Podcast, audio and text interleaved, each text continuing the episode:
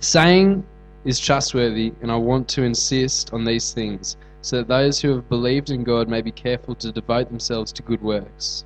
These things are excellent and profitable for people, but avoid foolish controversies, genealogies, dissensions, and quarrels about the law, for they are unprofitable and worthless.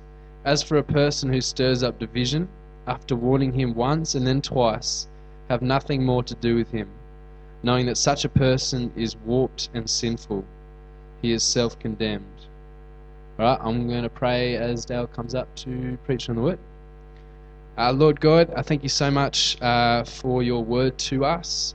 Uh, Lord, I pray now as Dale comes up that um, he will speak faithfully and truthfully from your word, um, and that as he does so, that we would be um, attentive and listening, uh, and yeah, doing our best to soak up as much information as we can, Lord.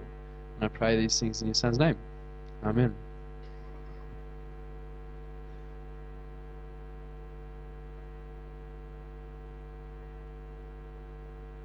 Philip. Whoa.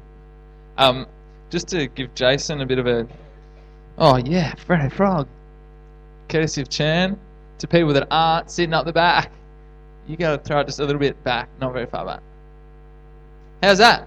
She's not sitting up the back, so she wins a Freddy Frog. Incentive sit up front. All right. Um, I told Phil the change of what to read, Jason, so don't worry about that. When you were like, is that important? I'm like, yes, it's important. You're like, oh, whatever. Anyway, that's that. Uh, I've been on holidays, everyone, so welcome back. Um, and I just wanted to quickly say the most exciting thing from a holiday. Uh, I went to Movie World, which is pretty sick. Lots of good things about it, except, how's this? I saw Batman beat up all these bad dudes, and then he gave me a high five. The real Batman gave me a high five. How good's that? So there you go. All right. That's my little story. Um, churches are different, right? I've attended like eight different churches in my life, uh, and none of them have been the same. Some have been so strict that like I'd be looked on heaps weird if I was just wearing shorts and not pants. Some I'd be looked at weird if I was, you know, not going barefoot. Like completely different standards. Some taught the Bible, others didn't. Um, some sang for like half an hour, others sang like one song. Um, and sometimes it can be hard to kind of uh, know what to think about all the different issues that are going on, who's right and who's wrong, uh, which issues matter, what what what matters. And here on the coast, uh, there's heaps of different churches and, and, different youth groups which believe different stuff um, and act in heaps of different ways. There's so many different things that we differ over. Um, style of music, um, the what the Holy Spirit's purpose is, uh, the authority of the Bible, um, whether or not Jesus rose from the dead, and then whether or that whether or not that even matters. Um, we don't all agree on all of those things, um, and it can be pretty hard to know what to think about when there's all these different opinions out there. Uh, who has it right? What issues matter? What's important? Uh, and we find ourselves in discussions with different people um, uh, who think different stuff about it. And so, how do we deal with people from, say, other youths who um, who believe different stuff? Do we just start whacking them with sticks as soon as they say anything different? Maybe, um, maybe not. Um, we're going to suss out what we need, like how we how we respond to that tonight. Um, uh, yeah. So, what issues matter? Well, Paul kind of um, points to them uh, in verse eight. All right. Now I'm just going to read the NIV. Alright? So if that's weird, I don't apologize. Uh, it says this uh, This is a trustworthy saying, and I want you to stress these things so that those who have trusted in God may be careful to devote themselves to doing what is good. These things are excellent and profitable for everyone. Now, did you catch the language there? This is a trustworthy saying. I want you to stress these things. These things are excellent and profitable for everyone. Now, sounds like this something matters a bit, hey? He wouldn't kind of talk about that like he's about his favourite colour. Make sure you stress that my favourite colour is blue. Not the kind of thing that you're really going to stress. He's talking about something that, that matters, something that's important. And, and what are these things? What are the these things that he's talking about? Well, it could be one of two things. It could be what he's already said blah, blah, blah, blah, blah that is a trustworthy saying. These things I've just said are important. Or it could be These things are important. The things that I'm about to say. Blah, blah, blah, blah, blah. You with me? Now, it's not the second one because he goes on straight afterwards to talk about things that are dodgy. So he's not saying these things are awesome, dodgy, dodgy, dodgy. So he's talking about the stuff beforehand. All right? And he's talking about the stuff in verses 3 to 7, um, what Jace took us through last week. Um, if you guys remember, the, the stuff that we looked at last week, it's the stuff that matters. It's grace. You were a sinful wretch, verse 3, with no hope of being saved. But, have a look in verse 4, when the kindness and love of God our Saviour appeared, He saved us, not because of righteous things we had done, but because of His mercy. We get saved not by being good, but because of God's love. And man, I, I love that verse. I just want to say, um, there's nothing you can do to save yourself, and God just swings in and and, and does it all. Well, actually, He doesn't just swing in and do it all. He pays the ultimate price in, in the tragedy of the cross. So, verse you know six and seven, it, it goes on. You know, Jesus dies to give us the hope of eternity we can be friends with God for all time. Uh, again, not because we're good, but because He's good. Um, and I just want to pause there for a second, because um, think about this, right? You don't deserve to be friends with God. And if He wanted to, He could choose to let you go. And there's nothing that you could do about it. Theoretically, God could let go of you at any moment, and it would take you all of two seconds to fall right back where you started, where he saved you from. You're completely dependent on him. It'd be like this. I used to be an abseiling instructor, right? Used to chuck people over the cliff. It was sick. And um, a couple of times, I actually put people over who were in wheelchairs. How's that? I don't know, freaky out. They'd sit in a chair, and you'd like tie them all up, and you just put them down, and so they're not actually, well, they are abseiling, but I'm just kind of letting them down. It was sick, right? It was epic. I couldn't believe it. But imagine there's a dude up there who's a quadriplegic, right? So no, they can't move their arms or their legs. All right, they can they can talk and stuff, um, and but that's it. All right, dude pushing along on the wheelchair over so I can like hook him onto the rope. Trips, dude. Yeah, no, that's the right response. She just freaked out. Dude, do over the edge. I, in my quick thinking and heroic nature, dive, doof, grab onto their wrist and I'm hanging onto them over the edge of the cliff. Right. Now remember, this person's a quadriplegic. They can't move. They can't. They can't hold back on, can they? They're completely dependent on on me. That dude's freaking out right now. He's hanging above 30 meters of nothing above the ground, just with some dude with a beard hanging onto him, and that's all. Right? He has no hope to save himself. He has to totally trust me, and I could drop him at any time, and there's nothing he can do about it. Right? And he's just going, please don't drop me, right? Because he, he, he's just talking, he's freaking out. That's us. We're dangling over the edge of hell, and God is holding on to us. Now, He does promise to hold on to us, all right? Um, that's that's awesome news. So we don't have to be scared that He's going to let go. But theoretically, if He let go, we'd be stuffed, and so we need to just be totally trusting in Him to save us from destruction. We're saved by grace, totally God. And that's what the trustworthy saying is. These are the things that Titus must be stressing, the stuff that's important. It's the gospel. It's what's excellent and profitable for everyone. It's what matters. And because it matters, it's what we mustn't lose. As we're talking to other people, it's what we always need to, to keep fighting for the truth of the gospel. The thing to die over if it comes to it. Um, although, don't kill anyone over it, can I say? People have done that in the past. They've been so super keen for the gospel that this dude doesn't believe it. Stab him, burn him to death. Um, which is crazy. Don't do that. Um, it, it's not cool. But it is okay to die for, can I say? Um, for some of you, one day it might come to that. That has happened to so many people over the past. Um, and if it does, it's worth it because this stuff matters. As as you're chatting to your friends from other churches, the big thing that you want to be talking about and contending for is the gospel. If they really do get the gospel, people from other churches, woohoo! That's sick. Have a party and keep reminding them of the gospel. Keep encouraging each other. If they don't get the gospel, then that's the issue worth asking them about, challenging them on. Because if they don't get the gospel, they don't get life, they don't get eternal life.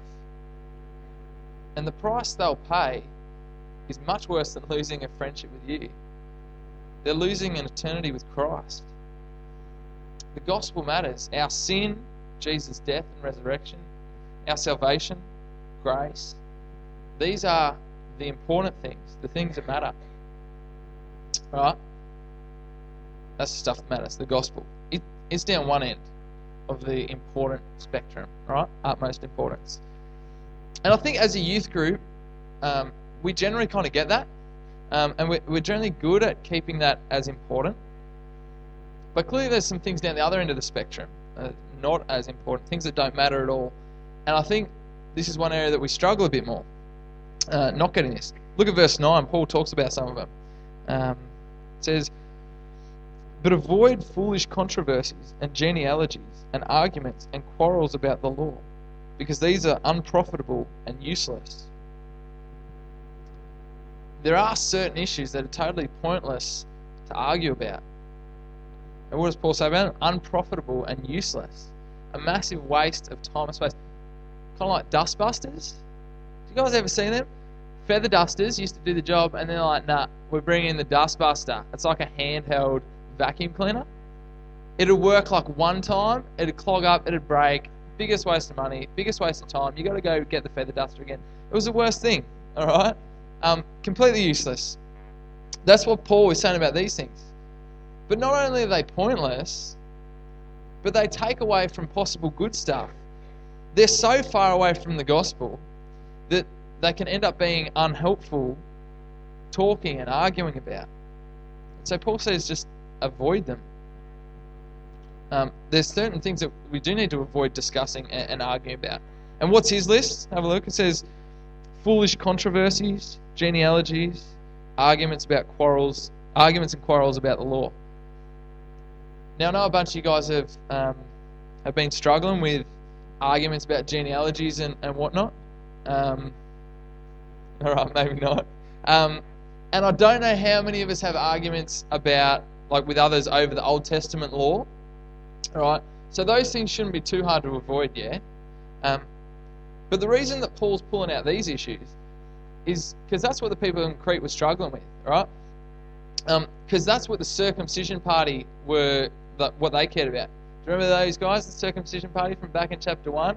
All right? Not a party where we all get circumcised, but best joke ever. Um, everyone uses it, eh?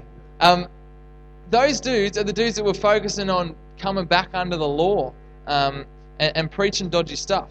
And this is the stuff that they cared about. They cared about genealogies and whatnot but it's unprofitable. And so Paul is telling Titus just to avoid it. Don't get into these crazy debates with um, this hectic party. Um, but while we may not deal with those particular issues ourselves, there's plenty of foolish controversies that are doing the rounds. Things that people fight over or worry about. Um, you might have heard some of them.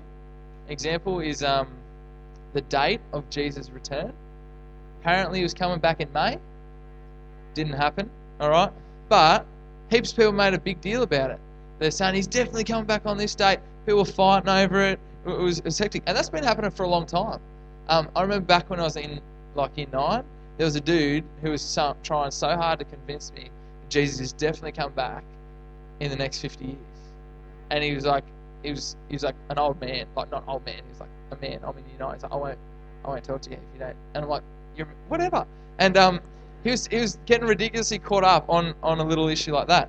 Um, the only problem is, Jesus said that even he doesn't know when he is going to return, and he says that we're not going to know when he's going to return. Now we know he is going to return, and I can't wait for that. But when's he going to return? Mm, sometime. Um, I don't know when he's going to return. The Bible doesn't tell us. And does it really matter? Well, No, it doesn't. It matters that he is going to return. We know he's going to return. But it doesn't matter when he's going to return. It's a foolish controversy. Or you might have heard um, the one about uh, kind of the evolution debate. Did God make the world in six days? Or did he use evolution to make it over millions of years? Which one did he do? Well, Genesis doesn't exactly spell it out for us. And you know what? Doesn't really matter. What matters is that God made the world. He made people in his image. The Bible doesn't really care how long it took him. He's so powerful he could have done it however he wanted. And yet people fight over this issue. Churches have split over how long it took God to make the world. People fight over these kind of things so much that sometimes they forget about the gospel. And rather than joining with people and spreading the awesome news, they're arguing with them over silly little things that don't really matter. We need to be avoiding these foolish controversies. Um, and can I say they can be fun to engage with? Like arguments, they're fun, man. You just want to rip that person's argument to shreds. It feels good. And I've enjoyed them in the past, but they're a waste of time. Um, avoid getting into them. And particularly, actually, can I say, because what ends up happening is if you get into these arguments, then people won't end up actually getting the gospel. They, they won't. You won't get a chance to tell them the gospel. Either they won't listen to you because you've just been ragging on about some other crazy little thing, um, or even if you do get a chance to tell them, um, then they'll often think that the gospel is less important than this little issue that you're always going on about. Does that make sense? Um, we can get caught up on these little things so easily. So not only is it a waste of time, but actually they actually become a hindrance to what is important. So avoid those little chats completely, little points of contention that just just don't matter. Um, so that's this end of the spectrum. Things that don't matter. We've got the gospel down this end of the spectrum. Um, you know, stand for, fight for, die for the gospel. Avoid foolish controversies. But they're kind of they're a bit black and white, right? You can kind of see where it's at. Um, the gospel is the gospel, and these issues clearly aren't. But there's kind of this third category, one that's a bit more tricky. It's kind of sitting in this middle murky grey area uh, in between. It's it's not necessarily clearly a gospel issue, all right, but it does still seem to matter. You know, still seems like it's important somewhat. Still seems worth fighting for. Um, let me give you an example, right? Someone says to you that God um, wants everything in your life to, to go well, um, that He's on about you good. Uh, he wants you to be happy, and you shouldn't be sick or poor or anything like that, because um, God just wants wants you good. That doesn't seem to necessarily contradict the gospel. Um, you know, God does act for our good, doesn't He? Romans eight twenty eight. We looked at it in fat. How it says, uh, we know that God works for the good of those who love Him. Um, but the New Testament is also clear um, that God brings trials into our lives to, to grow us in maturity and to discipline us. Hebrews 12:7 says, "Endure hardship as discipline. God is treating you as sons." And it goes on to tell us that while it is it's a painful thing, it actually produces a harvest of good in our lives. And so God knows what's best for us, and um, and He works in a way that's better for us than everything just being peachy all the time. You know, God's God's more wise in that. And so, can you see the contradiction? The Bible was saying, well, actually, not everything is always perfect all the time. There are bad stuff, but God's doing it for your good. This person just saying, nah, there should never be bad stuff. Right? It's kind of a contradiction there. Something worth fighting over? Well, not quite yet, I don't reckon. But here's the problem. It's when this dude, when something goes wrong in his life, ready? He, let's say, he loses his job, or he gets sick, or his dad gets cancer, or someone just interrupts his talk with a, with a crazy message tone, like it's just falling to pieces. I can't handle it. No. So imagine this dude. You guys with me? He's um he's saying, you know, God is all on about our good. Something starts going bad. He loses his job. He gets sick. His dad gets cancer. Um, some anything goes bad, and all of a sudden he starts asking, "Well, if God loves me, why doesn't He stop this stuff from happening? Doesn't He love me anymore?